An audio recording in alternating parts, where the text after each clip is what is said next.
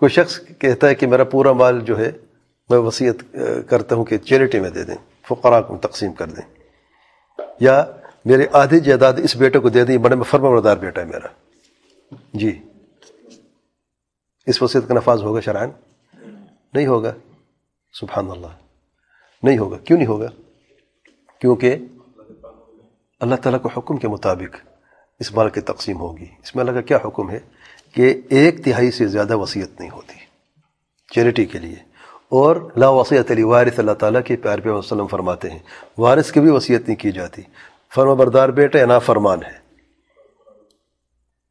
دونوں کا حق برابر ہے بال وراثت میں اچھا جو نافرمانی تھا جو نافرمان تھا اپنے باپ کا اور وہ بدسلوکی کرتا تھا پیسوں سے کوئی تعلق ہے اس کا کسی سے تعلق ہے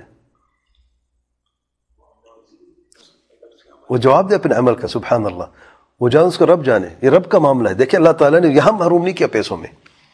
ورنہ کیا ہوتا ہے، جو زیادہ اچھا بیٹا ہے، بعض اوقات صرف پیسوں کے لالچ میں اچھا سلوک کرنا شروع کر دیتے، لوگ لالچ میں آ جاتے ہیں۔ نعوذ باللہ، اللہ نے دروازے بند کر دیا ہے والدین کے ساتھ وہ بے والدین، احسان احسان دل سے کیا جاتا ہے، زبان سے اور عمل سے کیا جاتا ہے۔ دعویٰ نہیں ہوتا، ورنہ دعوے دار بہت ہو جاتے ہیں نا۔ امیروں کی ساری اولاد پھر یہی ہوتی ہے، نعوذ باللہ۔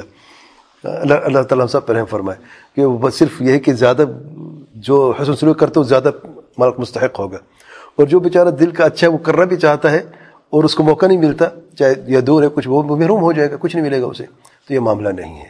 یہ رب کا بندے کا معاملہ، بیچ کا معاملہ ہے۔ حسن سلوک کی بد سلوکی تمہارے نام اعمال میں لکھ دیا گیا ہے۔ مال تمہیں برابر کا ملے گا۔ اچھا ایک اور سسٹم بعض ملکوں میں ہوتا ہے کہ بیٹے کو آگ کر دیا ہے۔ یعنی مال وراثت سے محروم کر دیا ہے۔ وصیت میں لکھتا ہے کہ اس بیٹے کو میں نے مال وراثت سے ایک ٹکا نہیں دینا۔ نہ فرمان بیٹا ہے۔ عمل ہوگا؟ اس پہ بھی عمل نہیں ہوگا۔ کیوں؟ کیونکہ غیر شرعی وصیت ہے یہ۔ شریعت کے خلاف ہے۔ اور جو بھی شریعت کے خلاف ہے، اس پہ عمل کرنا مزید گنہ گار کرنے مرنے والے کو۔ پہلی بات یہ ہے۔ اور پھر وہ بھی گنہ گار جس پہ عمل کرنے والے ہیں۔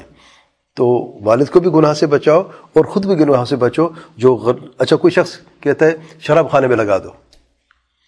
وصیت ہے، نعوذ باللہ۔ یا کسی دیش اگر تنظیم میں میرا پیسہ دے دو، نعوذ باللہ۔ یہ وصیت نفاذ ہوگا۔ سب غیر شرعی ہے۔ قاعدہ کیا ہے، جو بھی غیر شرعی ہے، اس پہ عمل نہیں کیا جائے گا۔ جو شریعت کے مطابق ہے، اس پہ عمل کیا جائے گا۔ واللہ اعلم۔